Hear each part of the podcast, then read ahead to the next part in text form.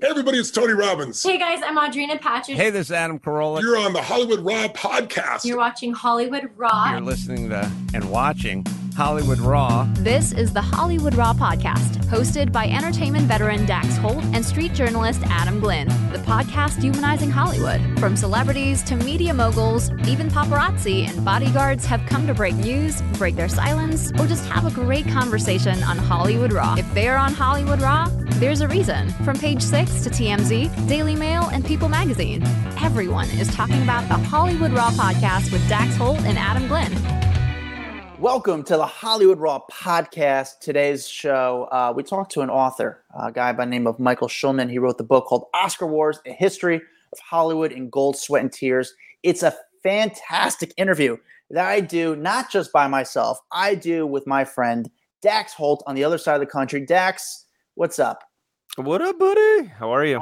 I'm good. I'm excited to talk to uh, Michael because he, you know, this conversation we're going to have, there's so much there. He's just, he has so much knowledge about the Hollywood industry, about the film industry, about celebrities that, I, again, this book is so much fun. And you'll see why this book is so much fun after um, you hear this conversation. We, I- yeah, we've great. never had like an Oscar historian per se on, and I feel like I have a lot of questions. I just want to know like how much you know d- does the host get paid or what kind of drama happens behind the scenes what it's like even going to the award show it's I, I so many questions that i know he has the answers to Yes. Um, are you, Dax, when's the last time you went to the movies? It's probably, On, uh, I went.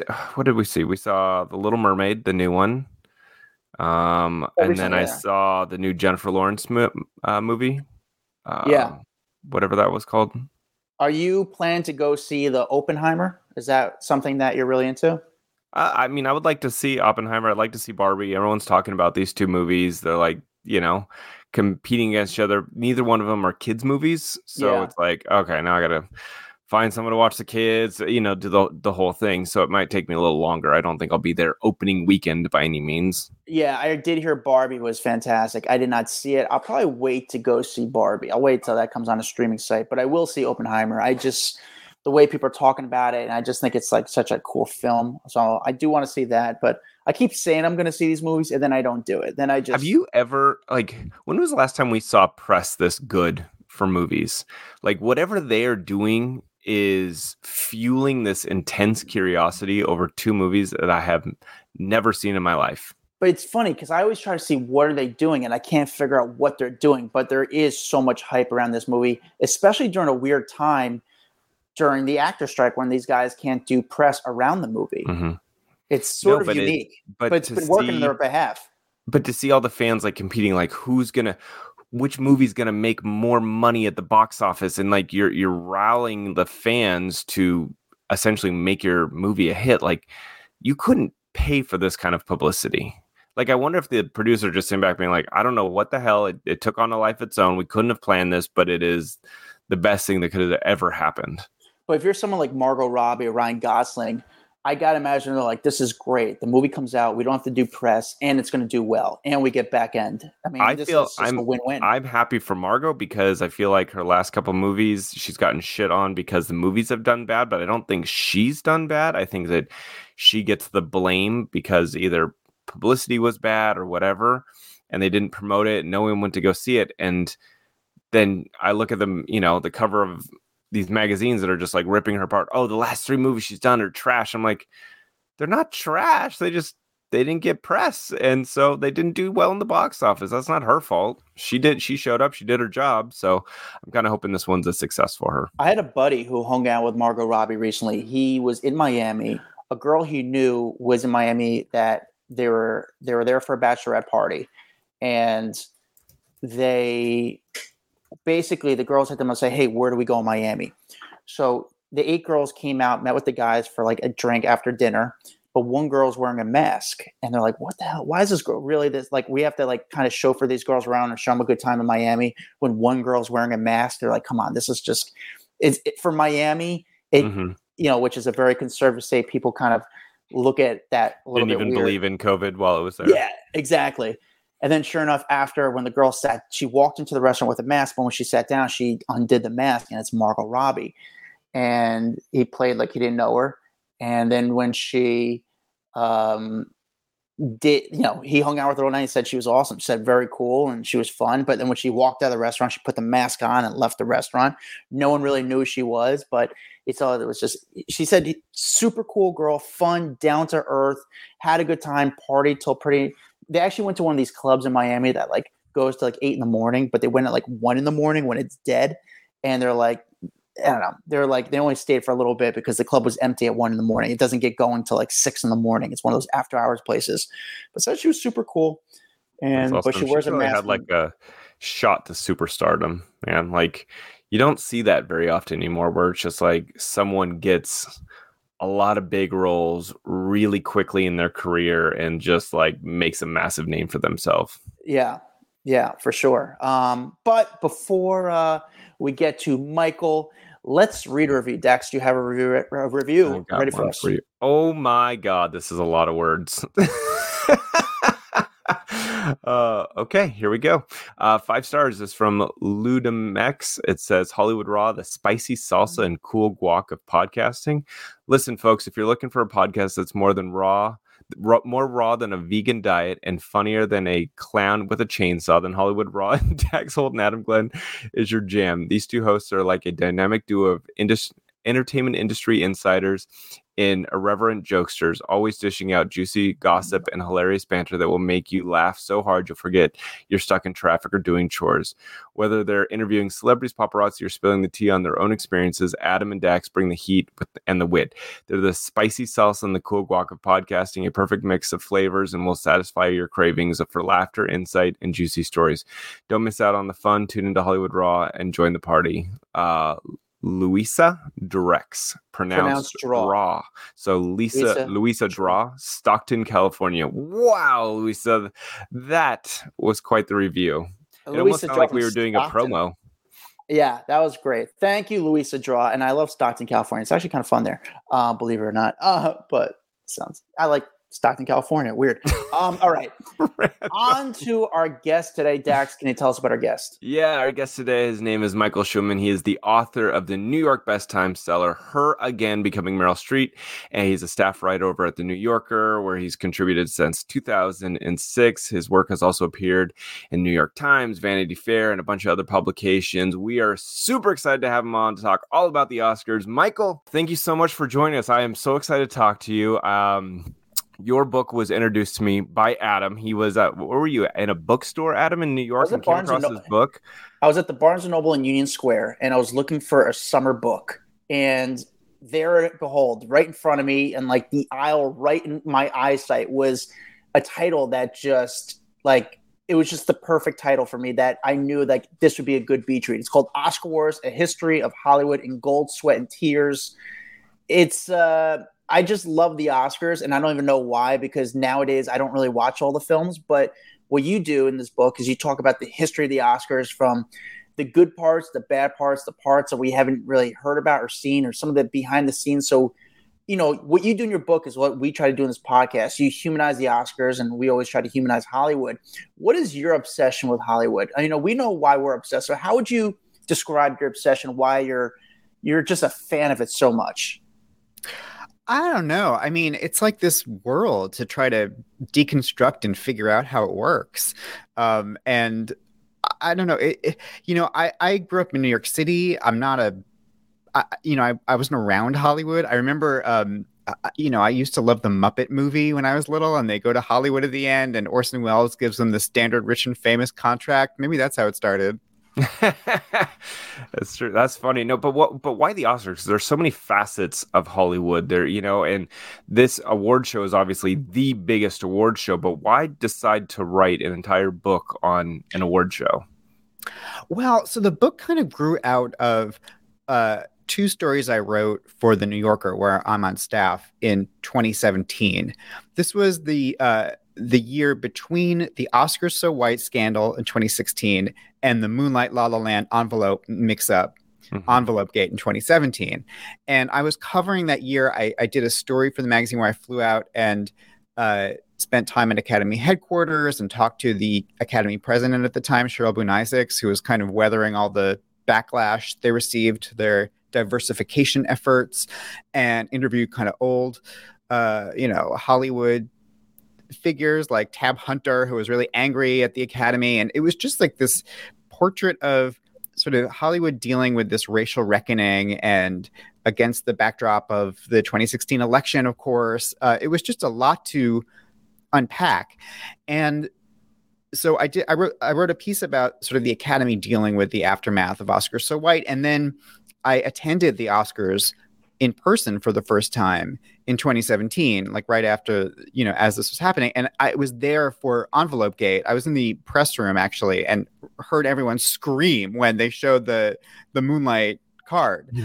and to me, it was like this epic tale that had this incredible Hollywood twist ending um, that all told a sort of a sort of macro story about the changing culture, the changing times, changing movies, changing academy.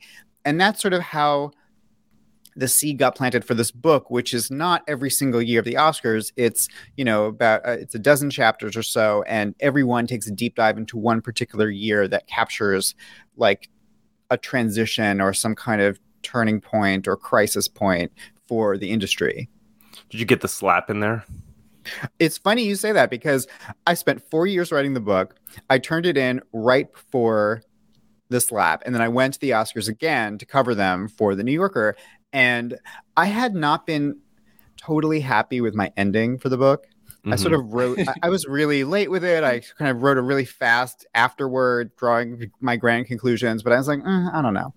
And then I go and I see, I'm in the balcony for the slap. I, I watch it happen. I hear it happen because you could m- more hear than see with Will Smith screaming.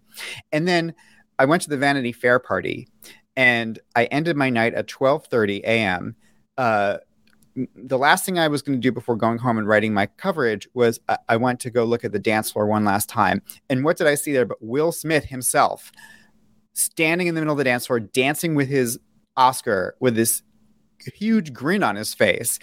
And then the DJ switches on getting jiggy with it of course his old song and he starts like rapping along to himself and dancing and has this you know look on his face like he's on top of the world. And i just thought oh my gosh this is such a dark twisted ironic messed up image. And i immediately knew i had to write this whole thing into the book and i i, I rewrote the whole ending of the book to sort of end on that on that image and uh, and end on the slap basically because i knew like you can't at that point i couldn't i couldn't imagine the book without acknowledging it. A hundred percent. No, I mean that was a, a little gift to you right there in the twelfth hour. What is it like going to the Oscars? I've been to a lot of award shows. I've been to Grammys. I've been to VMAs. I've been all these. I've never been to the Oscars, and obviously that is like the show to go to. Can you walk us through what it's like to show up? Like, what's security like? What's it? What's the feeling like when you get there, and then seeing all these celebrities walking around you and like the biggest A-listers on the planet? Just give us a little glimpse into it. I'll tell you this. Here's what a New Yorker I am. I tried one year to walk to the Oscars because I didn't read the instruct. There's a lot of instructions. First of all, a lot of instructions. A lot of it is about like driving and parking, and I just I don't really do a lot of driving. Where were you staying? Let me let me find out where you were staying first. I have no clue. I'm not a my LA geography is terrible. so I, I was staying in some Airbnb somewhere. I don't know. I got an Uber. I was like, hey, drive me to the you know whatever they call it, the Hollywood and Highland, you know, yep. that big mall. And uh, of course, at a certain point, there were security. Uh, you know, there the streets were blocked off, and the driver couldn't go any further. So I was like, "Oh, that's fine. I'll just walk."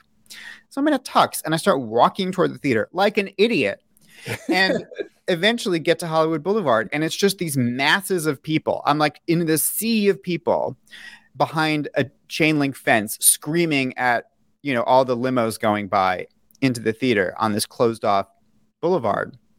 And I was standing next to this woman who had a big sign that said, Hollywood elites eat babies.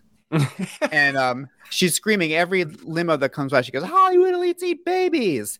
And then I ask her, Are you from, So, like, who are you with? What, what brings you here? And she goes, Oh, I'm just here to have a little fun. so then I had to walk like all the way around to like the other side of the boulevard to like in, until I finally figured out a way to walk directly onto the red carpet. I mean, I had a pass.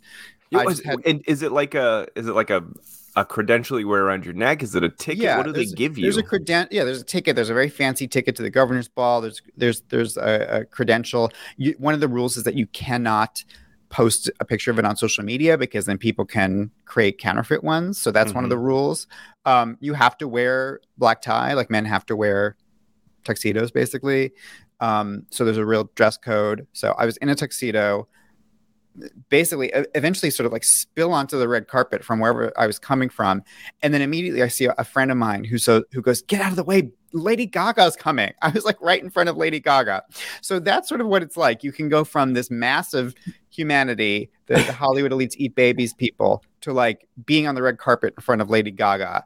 Um, and then when you're in the show, I mean, in a way, it's not unlike watching at home. It's long, you know, that people take bathroom breaks during the best sound category. Sorry to say, uh, sound people, and you know, it kind of stretches on. People get a little fatigued. Um, but what one thing that's really different about it is that you're not experiencing it through social media. So um, I kind of watch it as a live show and try to take it in and take in who's around me, who's who are my seatmates. I interview whoever I'm sitting next to. Um, and I'm not on Twitter like everyone is at home. So when something happens like the slap, like people are all trying to deconstruct it based on what they see on TV. Or for instance, that year with Lady Gaga, um, you may remember she and Bradley Cooper sang that song from The Stars Shallow. Born Yeah. and everyone at home concluded that they were clearly and evidently like madly in love and this was their coming out as a couple and that was what people were talking about online and in the theater i was just like oh that was a nice performance so i had no idea like sort of what you're very disconnected from sort of the outside world and there's a lot of stuff you actually miss because you're not seeing close-ups i couldn't see the slap in close-up so i could hear it better than i could see it because i'm very nearsighted Did you have your phone? Are you allowed to have your phone, or they put them in bags and you can't have your phone during the? no you can have your broadcast? phone i mean yeah i mean i Can, Oh, so I- you just chose not to be on Twitter or whatever? I mean, you're right there looking at this stage. You could be on Twitter the whole time. Yeah. Interesting. So, do they have like snacks for you guys back, like in the halls? If you Oh yeah, there's a bar. eat? So yeah, so you're in this big auditorium with a lot of levels, and every level has a bar. Um, so a lot of people go out to the bar, especially in the middle of the show when they get bored and they just schmooze, and not a lot of people are watching, and they have like bags of chips or popcorn, or what have you. well, is it a, is it an open bar, or you got to pay for your booze? No, no, it's an open bar. Yeah, They don't make you Nice. pay cash at the Oscars. That's nice. And then at the end, everyone takes these escalators up to the governor's ball, and that's when everyone is finally like allowed to have a little bit of fun. Like you're at you're at a party all of a sudden, um, and it's everyone just mashed together. Like you just turn around and everyone's famous. Uh, You know, you just turn. It's like oh, there's Bill Murray. Yeah, there's like who? I mean, there's Beyonce. It's like it, it, it's it's it's so strange. And then I typically go to the Vanity Fair party as well to cover it, and that's even more. Everyone is famous. Like everyone is mega famous, and if you're not famous, like I am, you're in this minority. Like you, I feel like I'm not supposed to be here because I'm not a, a movie icon. Um, so it's very strange. Do Now, are they are the are the celebrities approachable, or you don't talk to them? Because I'm just wondering, like in this situation, are they like, oh yeah, we're we're open to talking to people because this is all industry people, or are they like you you don't approach anyone because it's just it's weird? Well, I'm usually writing a story for the New Yorker about my night, so I do try to talk to people. Um, you know, like you can't just go up to Beyonce and start interviewing her, and some people just don't want to chat. But like, for instance, last year, um, this past year, uh, I was in the lobby, in the ground floor lobby, which is sort of like the fancy, you know, like the ground floor is where you know the orchestra section where all the biggest stars are and I ran into um, the guy who won. I, I saw a man with an Oscar, and it was the director of Navalny, who just won Best uh, Documentary Feature. Mhm. Uh, what's his name? Daniel. And he, uh, I, I asked, sort of asked him for my story. Oh, can you tell me about like what it's like to be holding an Oscar? And in, instead of telling me, he asked for my notepad, and he drew a sketch of me and handed it back. Like he gave me That's a cool. like I was at a, a carnival or something, and someone was was doing a you know, a caricature of me. So I have it now. I have this um this portrait of me by a, an Oscar winner. It's Did very you crumple it up, throw it back, and I said, "I asked you a question."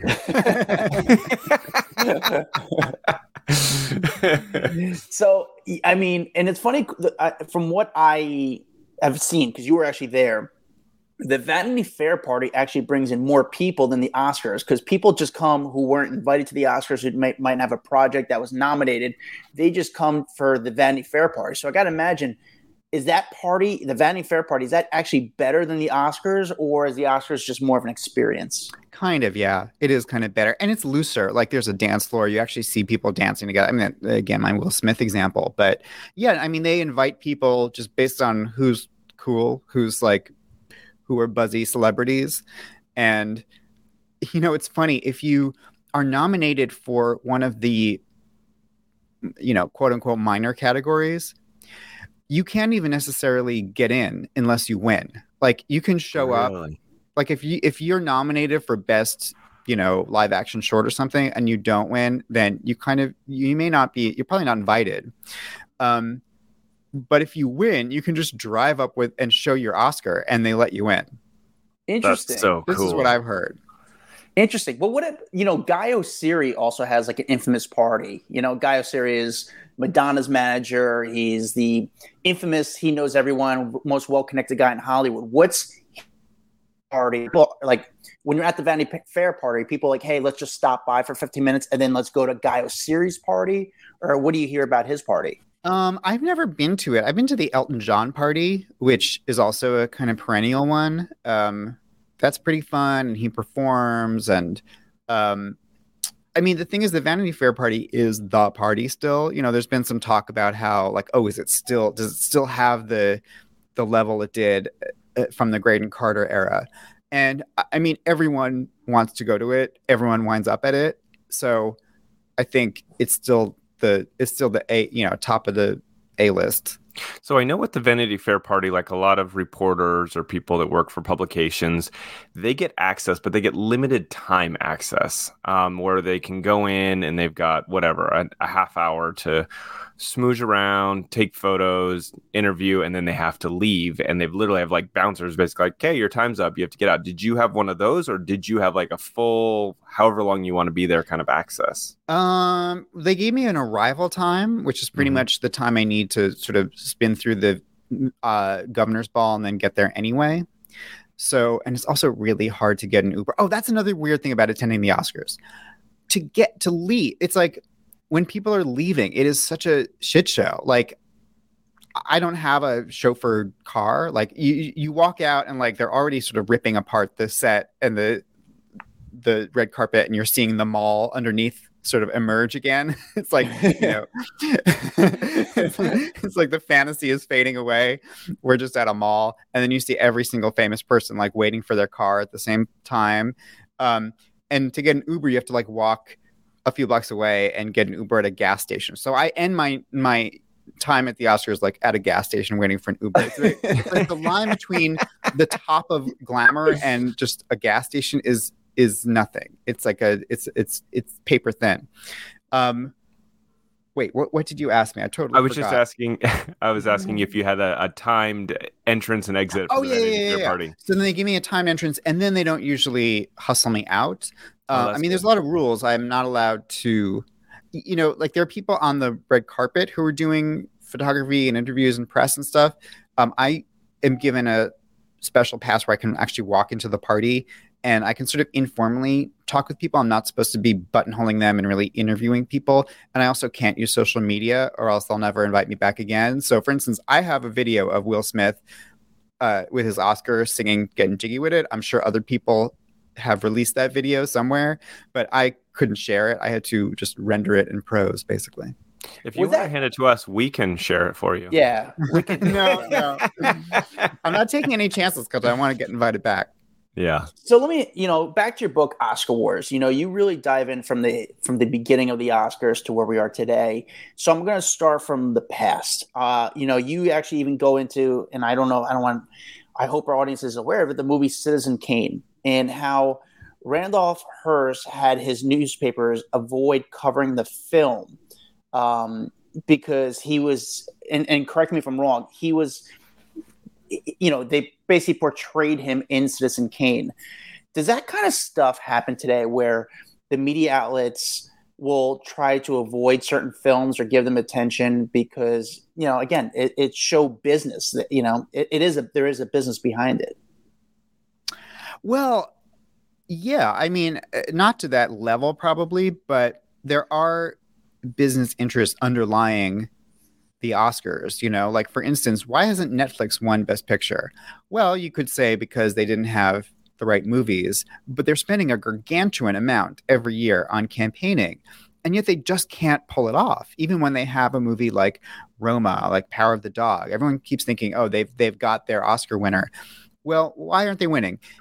Perhaps it's because uh, some element of the academy membership are people who come from the theatrical you know traditional theatrical model and world and they there's a kind of resentment of netflix being the company that has upset that model and you know barely shows their movies in movie theaters. And i think that they've faced an uphill battle just as a company trying to get an inroad into the oscars. So like stuff like that they all factor in. It's really not a a pure barometer of what the best movie was, which after all is made up thing. It's just you know there's no such thing as best picture or best actor, you know, or best cinematography. It's a bunch of people's opinions, but those opinions come from the membership who are in the industry. I mean, in terms of like a total press blackout, I can't think of anything quite like what happened with Citizen Kane. I mean, that was a movie that was a merciless sort of veiled takedown of William Randolph Hearst, who was like, you know, imagine if there was a movie about, you know, uh, Rupert Murdoch uh, that was a total masterpiece, but Rupert Murdoch decided not to even acknowledge any of the movie, any any any mention of the movie, any of its its, existence, ads, reviews, anything uh, in any of his properties, any of his media properties, and in fact went on a, a, a direct attack of the company that released it and the star and director. I mean, maybe you know, I'm sure that m- when that movie Bombshell came out a few years ago about Fox and Roger Ailes, like Fox wasn't covering the movie. Um, it's it's awkward for them, but like this was a real it, it, a, a, sort of assault on this one guy and his movie. And it really did have an impact. I mean, it, you know, at one point, all of the studio heads got together and uh, Louis B. Mayer, the head of MGM at the time, he was kind of the big kahuna of all the studio moguls. He had this plan that he was going to pay off RKO to have the movie destroyed, like no Citizen Kane. And fortunately, the president of RKO at the time uh, had the spine to say, no, we're not doing that. We're going to release the movie instead of like incinerating it. But it's just so insane that that could have happened. That this movie that is, you know, for decades been considered one of the best, if not the best film of all time, could have just been thrown in the, you know, in the in the fire because it upset William Randolph Hearst. It is crazy, but and then I think back like what did they expect at the same time? When you're going after someone so big and so powerful you expect the blowback. I don't think that you could get away with that today because you just there's not such a monopoly in the entertainment and media space you know what i'm saying? Like i could see someone going after like elon right now and they would probably get a lot of blowback because elon likes to speak up and tweet now and all of that, but I don't think you can kind of like hide a movie per se, like maybe back in the day. I wanted to know because you've watched so many of these Oscar shows going back into time. Where why are they not as exciting anymore? Like what what do what do they need to do? Yes, the slap made, you know, that year exciting, but what do they need to do to bring back that like true excitement of watching a broadcast? Here's the thing people have always complained about the Oscars being too slow, too long, too boring. That isn't new. Um, you know, you read reviews of, you know, the ceremonies in the mid 80s and people are complaining about how what a snooze fest the Oscars are. Um, so I think there's always been that element. That's not something that we're experiencing now for the first time. People have always sort of said, "Oh my God, they got to fix it, and people are always trying to fix it. Uh, I mean, on some level, it's you know, it's a formal ceremony that you know has entertainment in it. It has comedy. It has you know sometimes musical numbers. Uh, you know, like big openings numbers, monologues, but and I think the speeches are often the best part of it because that's mm-hmm. the spontaneous, you know, that's the real human drama where you see someone have their moment. Um, but that formula has pretty much been in place since the 50s when they started broadcasting the show on TV. Before that, it was on radio, and people still complain. They said the speeches were too long. I mean, um, I think you know my I have my personal things I'd love to see. Like I don't think the Oscars are quite as totally broken as some critics say they are. I also don't think that the ratings have anything to do with like how good the show is. I think I think the decline in ratings has to do with the fact that it's it's really hard to get the entire country to watch one thing on ABC on a Sunday night now. Like that's just mm-hmm. not the world we live in anymore. Um, and also the movies are uh, kind of less relevant in our lives compared to where they were 30 years ago. You don't have a movie like Titanic that's like this world conquering hit and also the movie that's going to win Best Picture. So well, they also choose movies that I've never even heard of.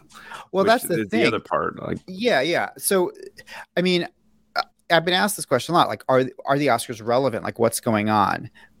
And I think it has to do less with the Oscars than with the movies. I mean, now you have sort of bifurcated landscape where you have movies on one side, like you know, uh, Top Gun Maverick and Marvel movies and you know all the movies that are coming out like right now, like you know Mission Impossible, whatever. Um, and then on the other side of the divide, you have like Tar and Women Talking, the movie, the sort of little art house movies that are getting a lot of Oscar nominations. Like sometimes there's things from both of those sides that get nominations. Like this past year, uh, you had Top Gun, you had um, Avatar 2, for instance. Um, what's not being made as much in Hollywood are the movies in the middle, the kind of mid mid budget studio pictures. Like, you know, when you think again, think about what won Best Picture in the '90s, like The English Patient, Forrest Gump, uh, Titanic. Um, you know, mo- movies like that aren't getting made as much. Um, just sort of like adult dramas, like comedies.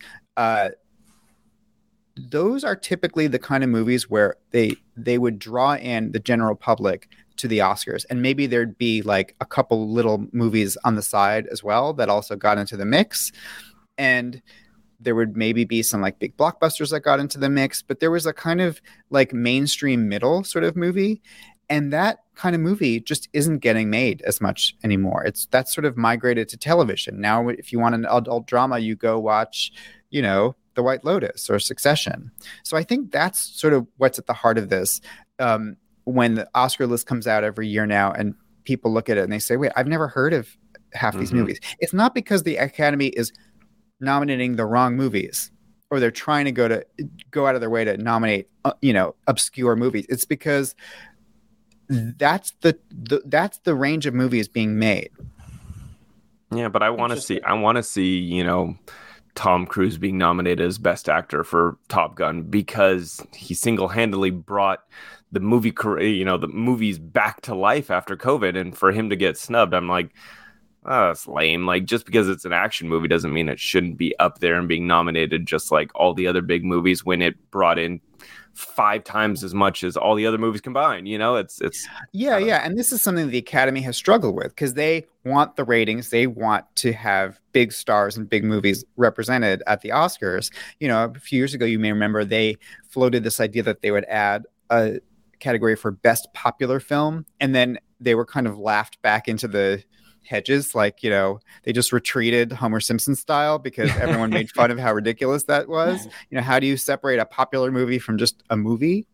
It actually however to be an oscar historian nerd for a moment it really was a throwback to the very first academy awards in 1929 where they actually had two top prizes. One was for uh, outstanding production and one was for best unique or artistic picture. So at the very first Oscars and then never again after that, they had a kind of divide. Let's we're gonna honor one movie for sort of uh, production value and scale, and that was this big war movie, uh, Wings, World War One movie, and then another movie that's sort of more of an arty, small movie, um, and that was Sunrise, which was a kind of little psychodrama.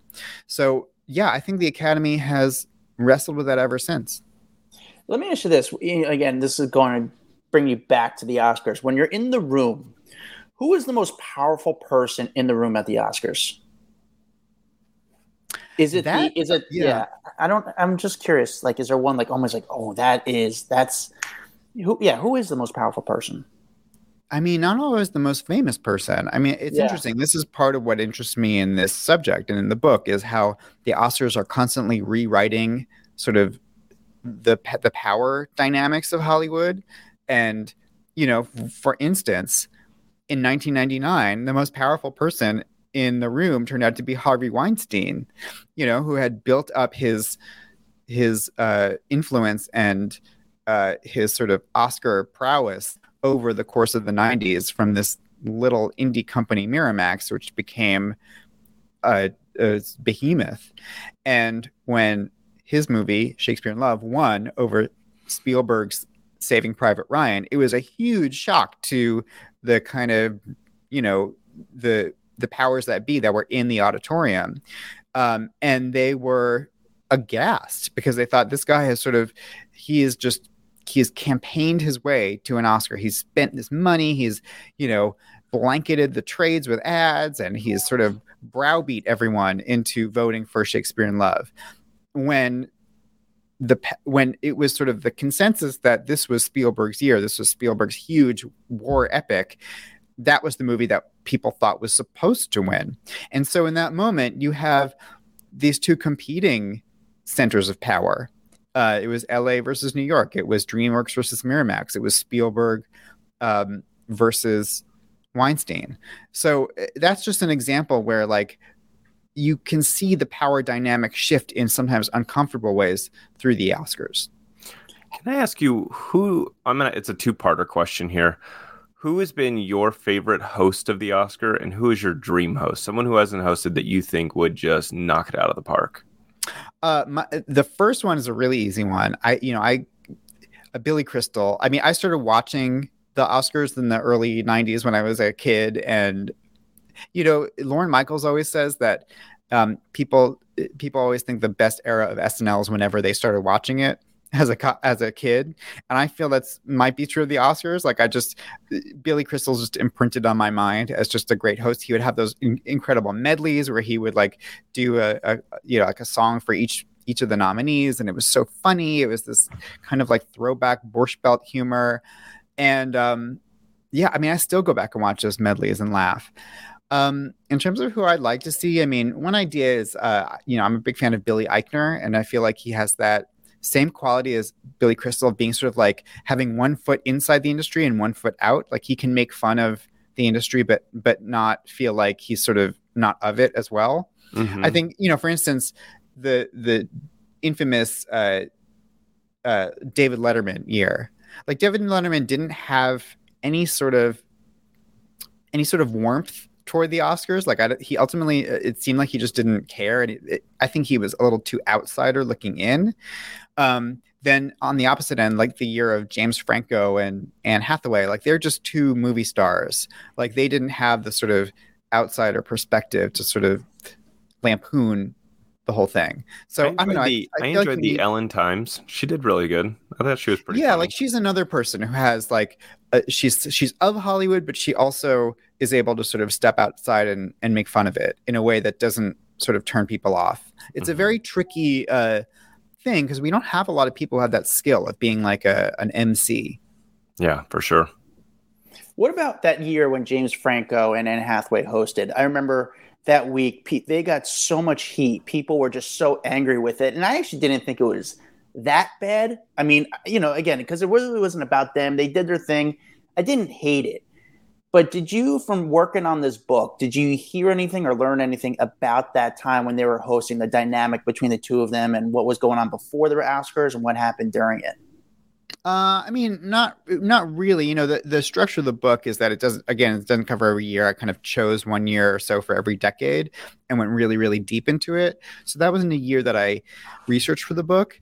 Uh, so I really, I just remember it from watching it. I mean, what I remember is uh, James Franco looking kind of catatonic, like he was sleepwalking through the whole thing, and um, I mean, I guess Anne Hathaway was fine, but it might have been in that era when everyone decided they were annoyed by her, and now she's sort of come back around. So I, they just weren't the people that people wanted to see hosting the Oscars. And and again, I think it's because you know they're fine, they're good actors, but like they're not like entertainers in the Mhm. way that a Billy Crystal or a Whoopi Goldberg or a, an Ellen DeGeneres are.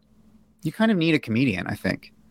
No, uh, I mean that makes sense. So you know, we always talk about the Academy. This, the Academy. That. Who the hell is the Academy? Wh- who are they? Yeah, can you explain that? Because some people are just wondering who the Academy is. If you could define that for us. Sure. Uh, well, the Academy, first of all, it started in 1927. The first Oscars were in 1929. Um, uh, the awards had absolutely no uh, bearing in why the Academy was founded. It was founded as this kind of League of Nations for Hollywood that would help like bring all the different crafts and disciplines together in harmony. And there's a lot to say about that that I don't need to go into about sort of the union busting that was underlying that concept. Um, but then they evolved, and as the Oscars became the most popular thing that they did, they really became known as the place that gives out the Oscars. Of course, they do a lot of other things. They have grants, they have a library, they have a- museum now, um, but their money comes from the Academy Awards, from the from what they get paid by ABC to uh, to air the show. And it's obviously the most high profile thing they do. So, who is it? Um, the membership is uh, around uh, 10,000 people who are uh, who are invited in um, because they've reached a certain level in of prominence in their fields, and they have different. Um, they have different branches. There's an actors branch, which is the biggest one. There's a producers branch, a directors branch, you know, uh, cinematography, da, da, da. So all the different kind of areas that the awards cover, basically, um, you have a group of people who are considered, you know, at a certain level in in their careers that they're they're invited to be part of it. Interesting.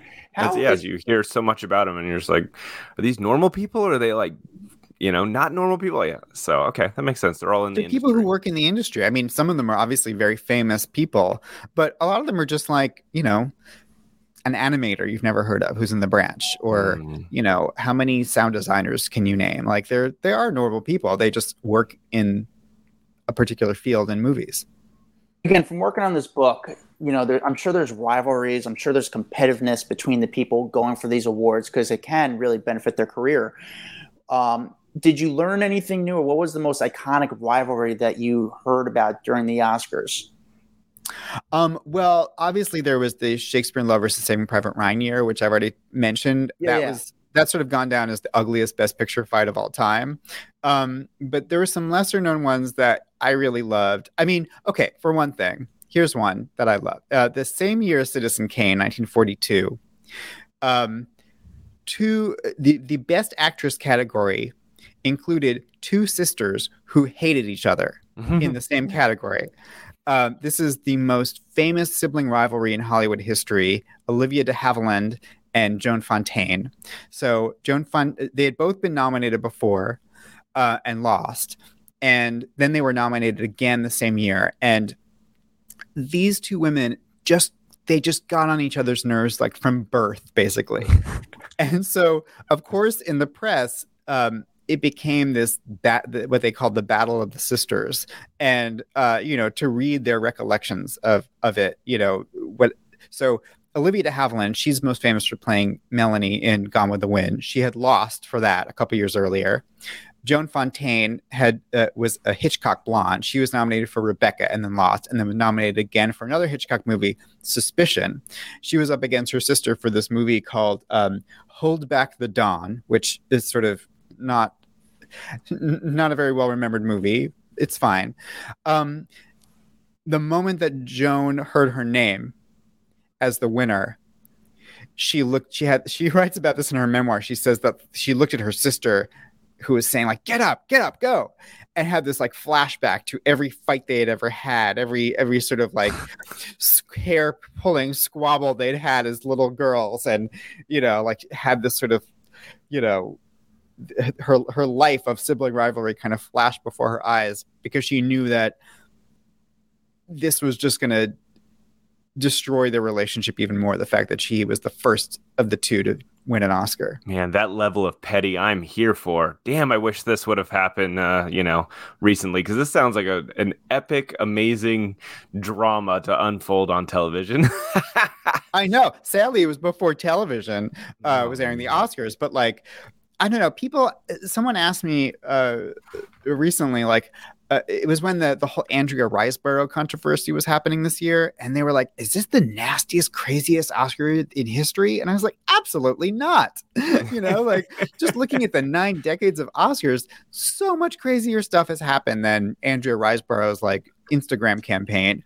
I mean, just think about it. That you know that the the Battle of the Sisters was the same year as Citizen Kane, you know, and the this sort of uh, the William Hand- Randolph Hearst like vendetta against Citizen Kane, which ultimately lost all but one one of its Oscars, and at the same time, it was two and a half months after Pearl Harbor. So when Pearl Harbor happened, the Academy canceled the Oscars because they thought it would be unseemly in an era of wartime to have a big glitzy banquet, and then they uncanceled it uh, because the Amer- the government basically told them no it's fine. You should you should have the oscars and some sense of normalcy. But then they told everyone don't dress up too fancy because we don't want to look too you know ostentatious and, and elite. And then hedda hopper who was the kind of main gossip columnist of the era was incensed because she thought it, it would look terrible if all the women looked plain and underdressed so she kind of was going around telling people to dress up anyway. I mean, that level, think about all the things I just had, I just said, all happened all at the same time. Michael, I love you, dude. This is so fun. I love getting this like like glimpse of history that I had no idea about. And I, I think this is awesome. I, you know, one other thing that when we were talking about the host that I forgot to ask you was do hosts get paid to host the Oscars or is this like a just because it's such good publicity, kind of like when you perform at the Super Bowl, you don't get paid. You they kind of like reimburse you for set items, but they don't pay you. Do the hosts get paid? You know, I'm pretty sure they get paid. The, the problem is that nobody really wants to do it because they get so much criticism. Like the, it's a Mhm. sort of a no-win job. So um, uh, maybe they should pay people more because they've uh, in the past couple of years they've had trouble getting people to do it because wh- whoever how whatever you do You're people are going to complain Yeah. Yep, Yeah. people are gonna rip you apart no matter how great you do. Like even the years that I thought the general public loved, like again, Ellen. I bring up Ellen again because I feel like that year people really loved the pizza incident or the selfie photo that she took with all the big celebrities, and she still even got shit on for it. I'm like, people just love to hate at the end of the day. Yeah. And the thing is, I love the Oscars. You know, I wrote this book because I love the Oscars. I think they're also ridiculous. Like, I love making fun of the Oscars as well.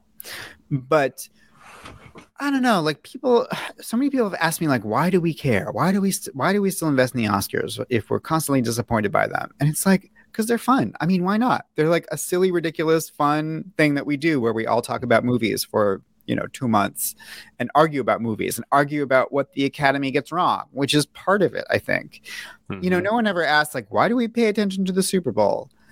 Because it's there. It's it's a it's a part of you know our culture, and I think even if you are constantly frustrated with the Oscars, like being frustrated with the Oscars is part of the culture of the Oscars. Like ultimately, movies aren't supposed to be ranked and scored like they're not sports teams you can't there is no like objective best anything in art but movies are meant to be discussed and i think the oscars give us all a platform to discuss uh, the movies that came out that year Yeah, I, I that's I, I agree with you. I was told, you know, I studied a little bit of film in college, and they're like, you know, the Oscars are made to kind of bring attention and money to the industry, to the film business, to make money for these films. And you know, again, a lot of the films that are nominated today, you don't hear about them. I don't know what they are until the Oscars come. I'm like, what's this movie? And the movie came out seven months ago. It's just sort of weird how that kind of works out. So if you had to discuss the five craziest moments in the Oscars, what would they be? Like, I, I mean, number one's got. I mean, I don't. If you had to rank Yeah. them, what would be what would be number starting from number five to number one, the craziest moment during the Oscars? Okay, is it the okay. Will Smith? Yeah, I want your. I think the craziest thing that's ever happened in the Oscars was when Sacheen Littlefeather uh, declined Marlon Brando's best uh, best actor award for The Godfather in the 70s. I mean, that was such a mind-bending moment. It's still mind-bending. Like, you know, Sacheen Littlefeather just died and then her sisters came out and said that she was uh, you know, faking her Native American identity. Like that that the weirdness of that event is still sort of I think resonating. Nothing like that had ever happened before. Someone sending like an activist in their place, and the fact that she, this you know, Marlon Brando won, and then out came this young woman in you know native traditional Native American dress to deliver a political speech and then decline the award and then gets booed and then that becomes a whole thing. Like it is it's just so surreal and crazy and i i think even to people to people then especially it must have been completely mind-boggling. So that's i think number one. Um i'm not sure how okay ranking i think maybe the the the slap comes after that and then maybe the envelope mix up with moonlight and la La land. Like the, the i mean i really studied that, That was very the wild shit. That was you know I, I talked to most of the people involved and to break it down like everything had to go exactly wrong for that to happen. Yeah. everything had to go exactly wrong in just the right way for the wrong envelope to wind up in uh, warren beatty's hands. So that was pretty crazy. Uh, i mean gosh what else? There was i have a whole chapter about the um, the opening number in 1989 the infamous uh, snow white singing with rob lowe Rob Lowe, yeah. opening number. I mean, that was just like this epic fiasco. Uh, that was pretty weird.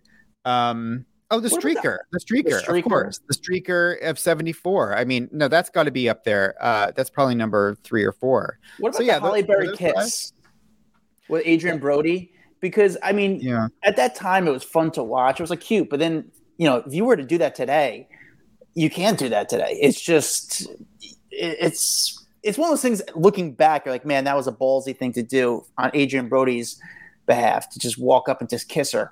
But I mean, I don't know. I liked it. So, Mike, I want to ask you. You know, you you wrote a book about Meryl Streep.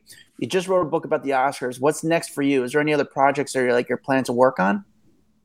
Well, I have a full time job as a staff writer at the New Yorker, Sure. and this book was really hard to write because I was doing both jobs at once. And for now, I'm going to take a breath and just see what it's like to do the one job um, at the New Yorker. So I'm not planning uh, another book yet, um, but I'm working on all sorts of stuff for the New Yorker. I mean, honestly, right now, as someone who ho- covers Hollywood, I've become a labor reporter because of the strikes. And Yeah. you know, my last couple of stories have all been about, you know, why TV writers are striking, what's going on with the actors. Um, I just wrote a story about uh, the cast of Orange is the New Black, saying that they were never truly compensated, you know, i- i- in a way that was fair given how successful that show was for Netflix.